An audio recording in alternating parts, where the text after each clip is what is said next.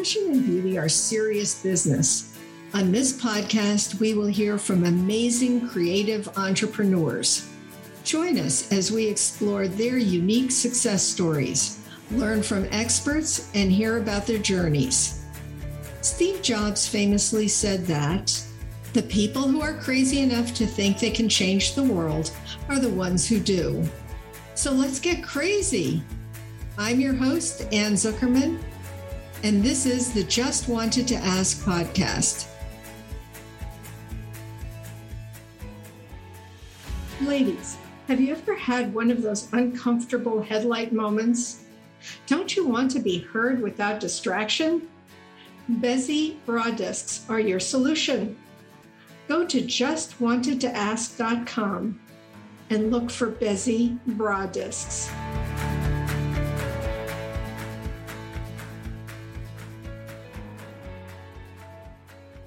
Hello, everyone. Today, I'm excited to welcome Lori Rizzo to the podcast. Uh, Lori is an end of life doula, a hospice volunteer, and a caregiver advocate. Dying is a human experience, not a medical one.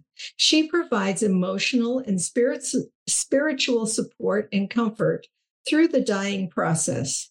Lori is a non medical practitioner who offers a holistic approach from exploring your life and legacy to facilitating difficult conversations and final wishes. Whether facing a terminal illness, navigating grief, or planning for the future, she will walk alongside you, a trusted friend with compassion and calming presence. Lori started her practice, Compassionate Crossings, last year to offer her elder care and end of life doula services. Welcome, Lori, to the podcast. Thank you. Thank you so much for having me. It's nice to be here. So, this is rather unusual. How did you come to be a doula? I get that question a lot, of course, um, because it also comes along with, well, what is a doula? Because most people do not know what that is. But for me, it was it was relatively quick. I, I heard the term end of life doula and I was intrigued to just look it up and see what it is. And there was something, um, again, that was intriguing. I felt drawn to learn more. Um, took a, a free webinar from one of the training organizations, which was very basic, but that's what I needed, you know, because there's information out there, but to pour through all of it, this was a nice one hour or however long, and it gave me a sense and I started talking about it with with my spouse, and it was something um, I thought I would probably do when I retired. Um, and I was, I did have a retirement plan, and I was going to be relatively young um, when I retired, so I didn't think it was that far off. And then I lost my job, and it just seemed like, why don't I just look into this more, take a break from the corporate world, and the more I learned and the more I read, the more I felt really drawn to it. Um, and I, I started out hospice volunteering. I wanted to see what it's like to be with people. I had my own experiences with death with my parents that I was part of being there with them. Um, more my mom than my dad because he died during COVID. But you know, I I I just wanted to know what it was like to go into a home, someone's home with their family. It's a it's an intimate setting and it's a difficult time and I'm a stranger. Um, and I felt I had the skill set, at least the compassion, which is what I brought. And I had to learn a lot. But I, you know, at the core, I just had this compassion for that for that time of life that we don't talk about but we all are going to encounter for ourselves as well as our loved ones, friends, family. We are going to lose if we haven't already, right? Um, loved ones, and it's such a it's it's just a, such a difficult time, and um, yeah, I I it's so hard for me to explain. Other than it seemed like a calling, which I was also fighting. It's like, who am I to have calling? Thankfully, I have an extremely supportive spouse, um, a very good therapist, um, a loving family, and um, a, a, a, wonderful church family that I was able to work with all of them and sort of discern what it meant for me to have a calling um, and that I, I could have a calling that i didn't have to be mother teresa you know or or clergy um, person to to feel a pull a, a draw to do some kind of work i think i was probably always looking for a helping profession but i, I just didn't know it you know I, I went through college and i started working and i ended up in various leadership and management positions and training. I was a corporate trainer for a while and I liked my work, but I don't know, I didn't ever love it. Um, but I never, I never prior to that, you know, you're young when you go to college. I was a photography major first. Um, and then I I didn't graduate with that, but you know, your your passions change. You go through life, things that happen to us, things we go through, um, and it changes your perspective. And there was there was something about this work that I yeah, I just felt drawn to. And I still feel it. That's how I know it's real for me. Yeah, it's I can't even imagine. I've been um, through death experience with my grandparents and my parents. And it was so difficult and I was alone. I was an only child. So mm. if only I had known that there were people out there who could have given me some guidance or actually been there for me. Mm. Um, I was fortunate. I did have a caregiver uh, when my mother and my grandfather both passed, who was so incredibly helpful. Um, and it meant so much to me and it's it's mm-hmm. such a difficult time on so many levels um, what is actually the definition of the word doula and when did people when did it start being used i think it's been used for a while in, in terms of birth doulas so if you look up the word you'll probably see that definition um, about um, usually a woman, doesn't have to be, who learns in, um, enough to help someone through the birthing process. We we talk a lot about getting ready for birth. There's a lot to do. There's a lot to think of. There's a lot to prepare. But on the other end of life, we don't talk a lot about it. So I think the word has, you know, kind of changed in in for in this sense of a woman or a man who helps through, if you will, the labor of the dying process. Um, and I, I don't, I don't really know when it became popular in the end of life world. People also use death midwife. Um, there's a lot of different. I remember some of the others, but death midwife. It's just like a birth midwife. But if you think about, you know, before modern medicine, not too long ago, really, um, when people died at home, and it was time, there was usually a woman or women in the community, probably family, who were there to help with this process. And unfortunately, they didn't have a lot of the comfort measures we do now with drugs and things to help people be more comfortable. But they were also there for the family and for the, you know, for the people who are grieving. They perhaps might have been grieving themselves. It was, it was just as a, just like babies were born, right? In the home. Maybe there was a doctor, maybe there wasn't, but there was a midwife. Um, and of course, what what death doulas or end of life doulas are now, that was the other term sometimes is used, death doula. Um, what what it is is it's changed, but at its core, it's still an individual who can compassionately companion an individual and family or friends, whoever their chosen family is that's around them, with the knowledge, um, the support that's needed. Like in your situation, you don't have any siblings, and that caregiver meant so much to you because it was someone else there to help you take care of your loved one. Maybe she also listened to you. A lot of what an end of life doula does is just make hold space, meet people where they are. It's difficult to learn that you're dying, especially in a society that's kind of death talk avoidant. Right? We really don't talk about it as a whole, as a culture.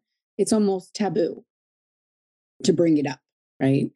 Um, so uh, I hope that answered your question. I don't remember it. That's okay. Um, so we hear about people going into hospice. Mm-hmm. So, what is your role in a situation where someone is in hospice, either at home or in a hospital? Mm-hmm. Hospital, home, or in a um, care facility of some kind. So, a nursing home could be also. I will go wherever the individual and the family is. So if they're at home, then I will go to their home. If they're in the hospital, I will be there with them. Um, I think the the the challenging part is when does the doula get called in or get brought in? What part of the process? Just like hospice, many people wait until very late, whereas hospice care could have helped a great deal in the months preceding when hospice gets involved last minute, the, the last week, or even sometimes the last couple of days. Right? People can be on hospice care for up to six months or even longer in, in some situations, but many people avoid it um, because they think it's, I mean, it is the end because there's no more treatment to to cure. Um, but it's also hospice is about living, um, knowing that you're living near the end of your life and how can you make the rest of this time comfortable, peaceful, um, and dignified. Right. So uh, I would go wherever I'm needed. And is it's not with hospice, there's a lot of confusion. Well, how are you different than hospice? Um, technically, a doula could be part of a hospice care team, but currently, um, and I think in a good way, we're separate, except we work alongside of each other. So I could be the eyes and ears of a hospice. If somebody's in a nursing home, I could be the eyes and ears because they're not there every day. Hospice is great. The service is wonderful. It's caring people who take care of of, of folks that are dying. But we know the um, the staffing issues and a lot of other things involved in Medicare and all kinds of, we'll say like kind of political things that kind of keep hospice sometimes from doing more that they could because of not having enough time. I have as much time as the family wants. So I could be there, you know. I'm not going to say night and day 24 hours. I don't think that's necessary. Um, some cases it might be, but I can be there at times when hospices and I can I can help assess. There's more pain. We need to talk to the hospice nurse and make sure, you know, that mom is comfortable. Um, you know, kind of being part of the family, but also at the same time, um, outside an outsider who um, doesn't have the family history and dynamics and, and has a clear kind of um, view of of this because I'm not as involved, you know. Um, so um, yeah, alongside of hospice, not not as hospice. I do not work for hospice. Um, but hopefully, and you know, it's kind of relatively new, at least relatively new known um, uh, part of a care team. Um, and and the hospice I volunteer for and have for almost a couple about two years now is wonderful.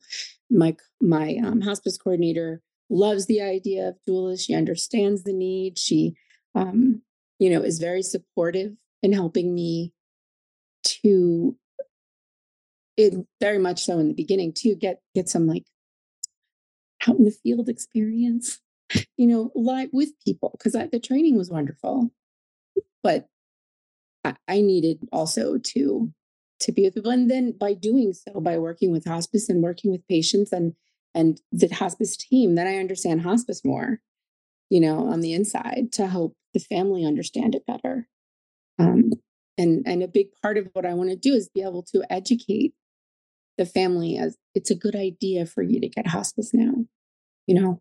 There and here's why and what they can do as opposed to oh no we can't bring hospice in because then that's the end well you know if we can talk about it we know it's the end doctors aren't going to do anything more see these are conversations that we don't often have I mean, doctors don't often um, say things like let's talk about how you can live your best life from here on. There's nothing more we can do. That doesn't happen a lot until the end. And meanwhile, for a couple of months or however long, a person might be going through more treatment and more trying, and you know, they're tired. And it's not about not having hope. Because I don't ever want to take that away from anyone. You know, if we have a disease and we learn about it, especially if it's something that's um, you know, life limiting, that's hard. And you want to do what you can to get better and to take advantage of the modern medicine. And yeah. Also talk about, well, what if? You know, what if this doesn't work? Or what if this gets worse? Can we be prepared? Can we at least talk about what you would like toward the end? Um, if if this doesn't work, but we're so resistant to it because it seems negative and we should just be positive all the time. Um, and I agree with that. We should be positive. They talk about, you know, the health benefits of having a positive mindset that I'm going to beat this, I'm going to beat this. And yet, sometimes they don't, and we don't. Right. So, or, but there's, you also want to make sure that your loved one is comfortable. Mm-hmm. But also, I know having been in the situation uh, with my mother, the doctor said, okay, well, there's nothing more we can do. Mm-hmm. And I looked at him and I said, he said, you know, she's not going to live forever. And my response was, of course, I know that, but I want her to live the best that she can for as long as she can mm-hmm. and be as comfortable as she can. And there was uh, there was no communication. I mean, he had said what he needed to say and walked away. Mm-hmm. In the mm-hmm. meantime, I had issues. I had definite issues. What direction am I going to take? What does this all mean? Mm-hmm. And um, how do I do the best that I can for my mother? So, having an advocate or someone who can translate some of what I was being told would yeah. have certainly been a great thing. Uh, mm-hmm. Uh, and then they were prolonging her life um, and suggesting measures that I didn't necessarily agree with, but I also needed to speak to somebody. And fortunately, I was able to speak to another physician who said, Yes, you're doing the right thing. Yes you know mm-hmm. her her time is extremely limited at this point, mm-hmm. and we want to make her comfortable right so exactly. The having a, a, role like yours mm-hmm. Eh, that would have been so helpful to me on so many different levels and the mm-hmm. other part of it is that you have your loved ones there, but they don't know the system. They don't know what's going on either mm-hmm. because most of them have never been through it. So right. now I can understand how important it would have been to have someone like you on my side. Yeah, and sometimes the family is is now the caregiver, someone in the family or the family and they're not trained. right? We don't get we don't get ready for this. And and that's sad because now well, I can't work. So on my, you know, on FMLA or something and and it's a hardship on or or maybe now with with the sandwich generation they're raising children and and helping their older aging parents and that's a lot and working. You know everyone's situation is different. There's people maybe who ha- have no problem with that because their life is such that they can take that time. But then it, there's the problem of not being trained to to do this and having to do it with someone you love or maybe even someone you love but you have a lot of difficulty with. I mean it's not always uh, a loving situation within families right? There is discourse there's resentment and sometimes it's really hard. And sometimes you know i can you know a doula can help meet people where they are and facilitate conversations that are difficult to have um, whether they're separate, you know, or talking about the parents' wishes and maybe the children don't want that. Don't put them on morphine because that's going to make them die fast. I don't want them to die. I don't want them to not know who we are in the last few days. Well, what does that mean to your parent, your mom, let's say? She needs, she's in pain. So it's really up to her. And if you give her permission to take the pain medicine, and then she knows she'll be comfortable, and you know she'll be comfortable, you know, but again, being involved earlier is helpful because we can lead up to that. Um, if someone has, you know, and it's always hard, we don't know, they have a month, they have two months, they have three months. Sometimes doctors even overshoot that because they they care and they don't want to say, well, it's probably only two months. They might say six months to a year, but but in reality, we don't really know many times. Um, but we do have. I do like to think of it as a gift, not to have a disease that you're dying from, but to know. Because now there's time for goodbyes. There's time for amends. There's time for sharing memories. There's time for whatever needs to be done, whatever will make the person who's leaving and going to be transitioning at peace, and whatever will bring their loved ones some peace, knowing that they did provide and they helped provide a comfortable, um, dignified, um, peaceful. It can be peaceful, um, you know, transition, and that's that's usually what the person wants. Now, sometimes even the individual who's dying doesn't want you know, the the morphine, for example, or wants more treatment. Um, and that's those are difficult conversations. So part of what what my goal is with the family is to kind of help educate. Like you said, you didn't really know where to go, and the doctor said that had help educate what the options are, demystifying the dying process. Um, most people, depending on the even though there are many different disease processes, if we die naturally, it it kind of generally happens the same way. In in the sense that, you know, there might be more pain at the end, or they might start sleeping or not wanting to eat. That's a big thing. Like you have to eat, keep your strength up, but the body knows. The body doesn't want the nutrition, it doesn't need it. It's shutting down. Right? It's like um, you know, the body knows how to shut down with illness. So we don't want to force them to eat. If eat what they want, how much they want. There's no need because it's actually can be harmful and more painful to eat, especially certain foods or certain amount when you don't want to eat.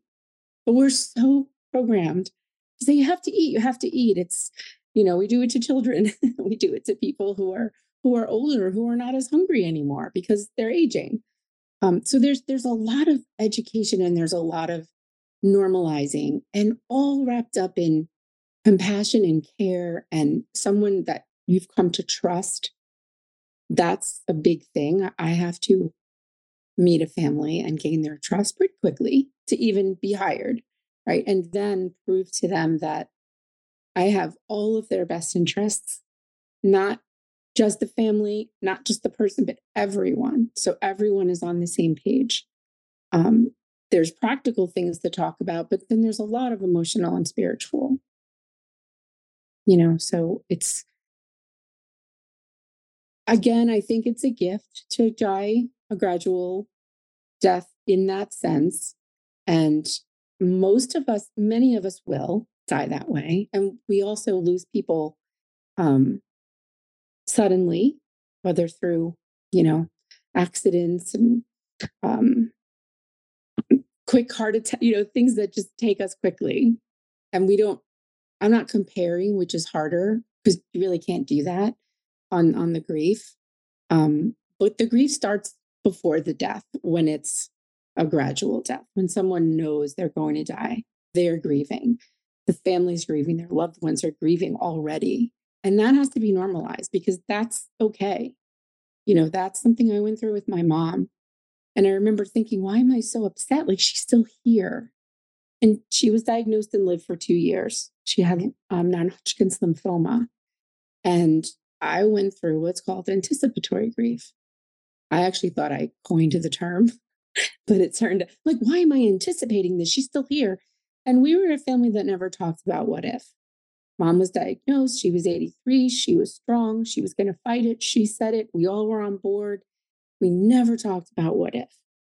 Now, we did have time with her at the end. Um, you know, about a week and a half or so in the hospital.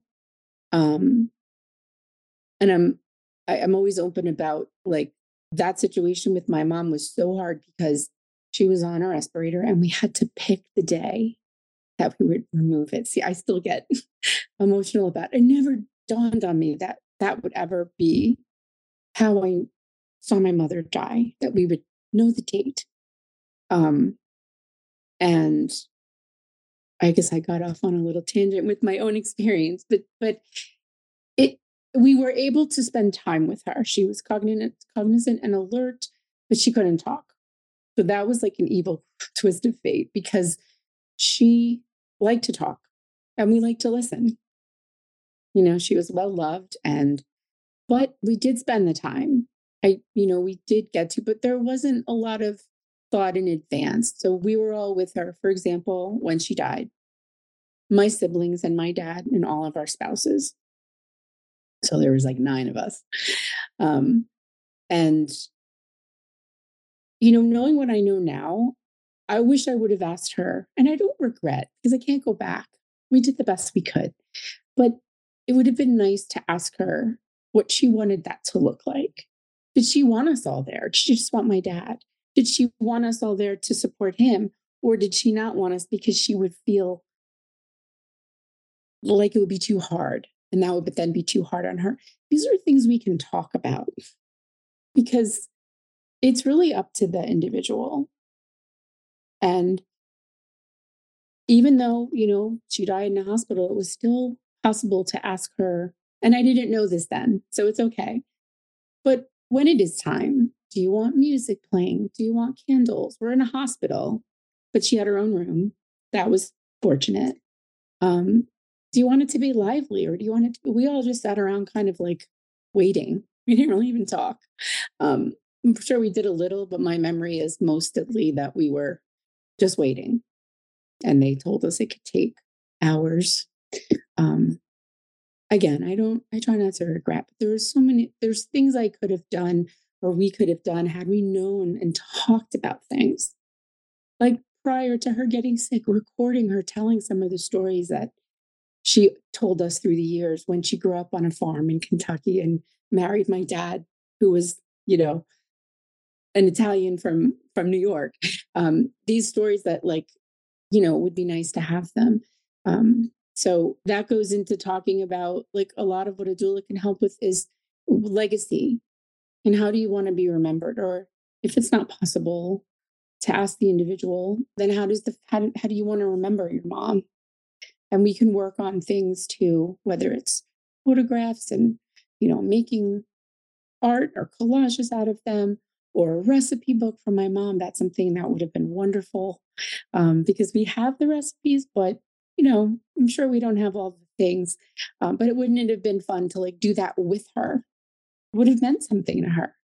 But, you know, we didn't know. So there's, I mean, the scope of services uh, for a doula, um, at least in the work I want to do, is so broad and depends so much on the, the situation and the family. Um, when dementia or Alzheimer's, um, you know, Alzheimer's is a form of dementia, it is the most common.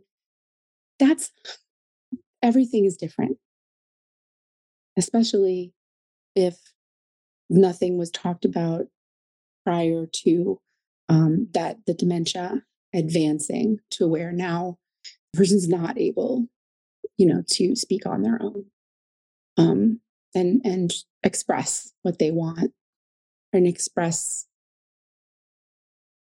um, things that they would like to have said or apologize for or get forgiveness for. Um, so I'm definitely uh, I've drawn to dementia because there's a lot of it out there, um, and it's. I mean, I've learned it's it's the most difficult disease process for families to deal with. Um, and I've seen a lot of hospice patients um, and clients I worked with that um, it's just it's heartbreaking. So again, my my role or my goal to educate is even about that. Like we don't want to just talk about it once we know someone is sick. We can talk about it now as part of life because it is. And with that, understanding each other better, you know, understanding our loved ones better. What's important to them?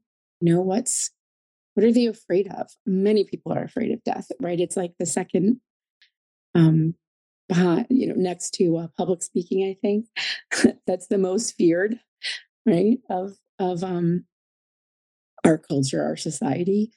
And I mean, I'm afraid of it some, you know, just because I do this work doesn't mean I don't wonder what it'll be like for me or when I go through it with my spouse, if, you know, whichever one of us um, is in that situation at end of life first. It's, it's, it's, there's a lot of fear.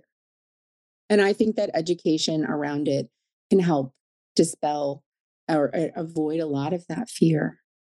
Not that we'll be okay when you know, it's not as though like, oh, I've been talking about this with my family. So all this time I know about, you know, I understand death and I accept it and I know what mom wants. It no, it's not going to be just like no big deal. But you'll feel more prepared. Just like and I've never been pregnant, but when you have a baby, you need to feel prepared, right? The family, the the, the father and the mother, there's a lot to prepare for. And we're just never can't say never. Much of the time, we're not prepared for others to die that, you know, that are in our lives.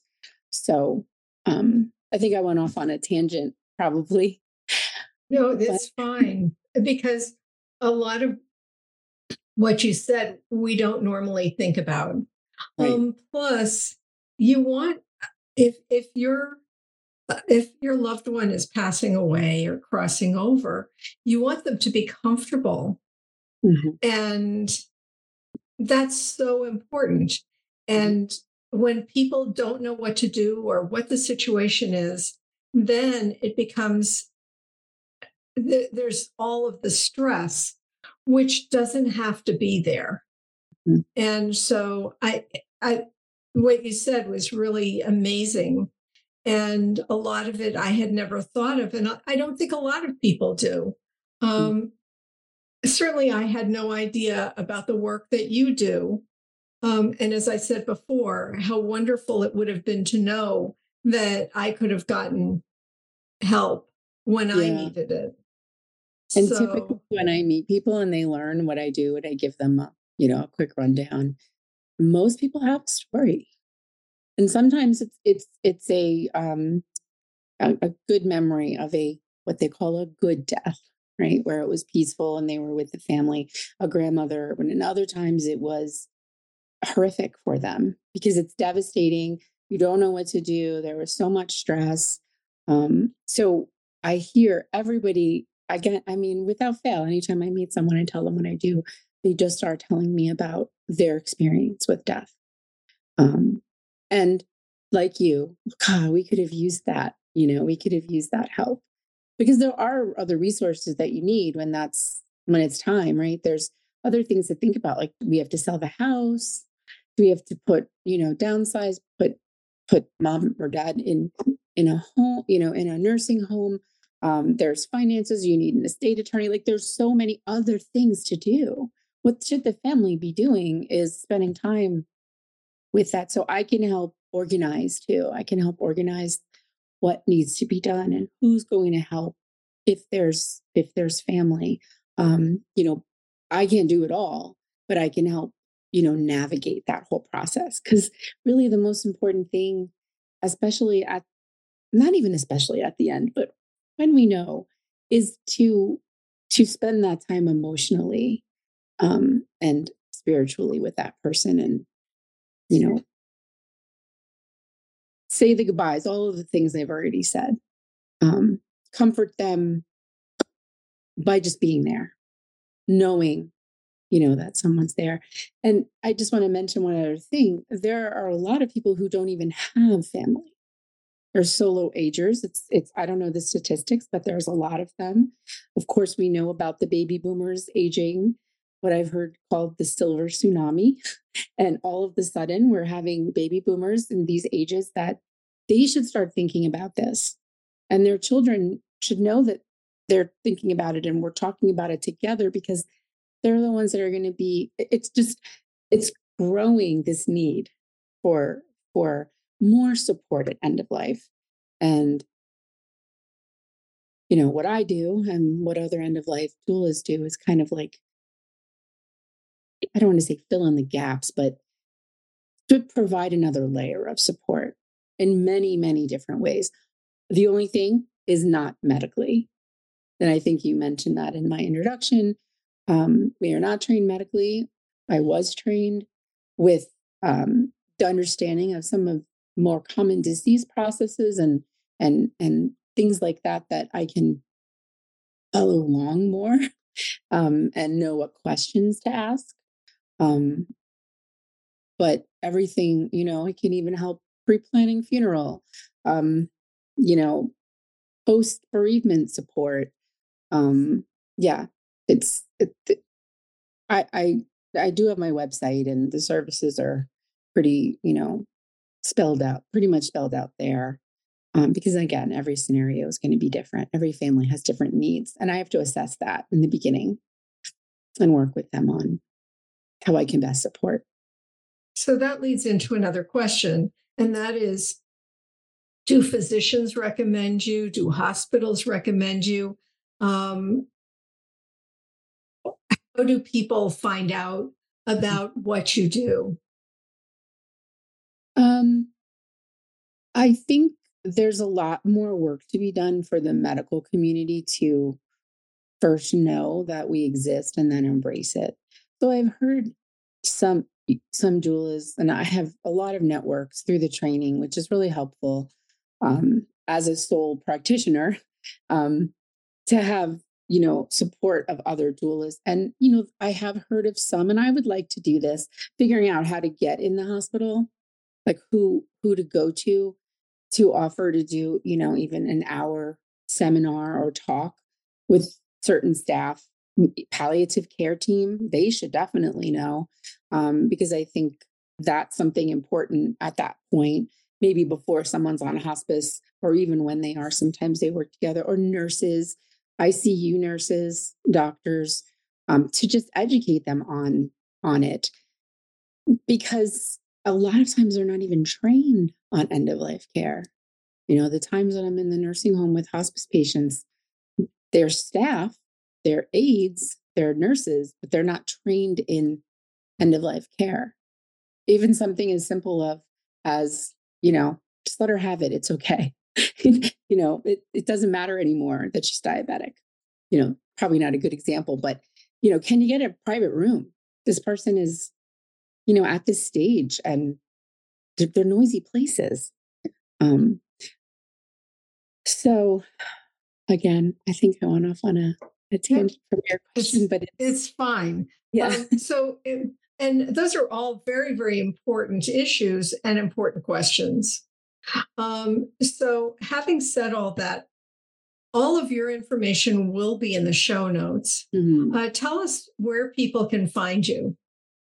So, I am, you know, trying social media marketing, Instagram and Facebook and LinkedIn is what I'm how, and then of course my website.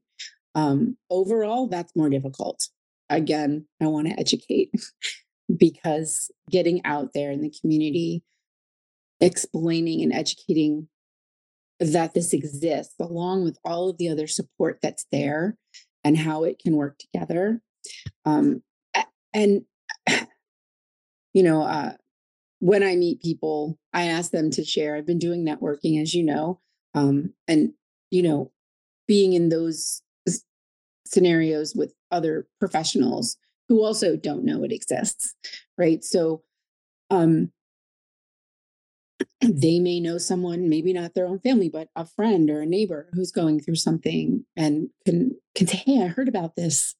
you know, I, I feel like for now it's a lot of word of mouth, but we in the doula world, there's a lot of, you know, celebration when there's like an article or a podcast.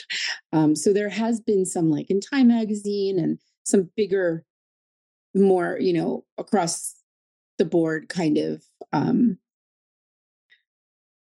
media. Um, and then the national, mm, I'm gonna, I think it's hospice. It's it's the National Hospice Foundation. That's not what they're called. Um, they've worked together with with some of the doulas that were more of the pioneering doulas to to come together. So they're also it hasn't always trickled down into the individual hospices because there's so many of them, but but they're very supportive um, and really buy into the need for it. So if I could get out in the community you know, geriatric doctors. And I, I haven't done a lot of this yet because there's so much else, you know, that I'm I'm doing. But that's the way I believe, you know, word of mouth, but that's slow, right? So getting out in the community a little bit more. I'm trying with the social media. I'm not alone. There's so many um, other sources out there too that are trying to educate on aging and um, you know dementia and how to, you know, a lot of things involving aging, aging Americans, because there are a lot that are alone. And they may even have children, but they're not involved for some reason or they live far. So that is another service. I just wanted to mention that I provide um, like more of an elder companion. So someone who can still live at home on their own but needs more help and those are the also good times to kind of start talking about some of the other things. Like, do you have an advance directive? Does your family know what your wishes are with that? Um, and then more. What do you want your legacy to be? So, so taking taking them to doctor appointments, helping with meal prep, um, socializing, just being a companion, just sitting and listening. Because sometimes people are lonely, you know, not eh, maybe they've never married or their husband died or you know and and if the children are involved if they have children it's hard on them. So i can help take that some of that burden off. Again become a trusted friend. Um, that's that's someone that can be the eyes and ears for the children and report it and say you know i'm noticing some things with mom.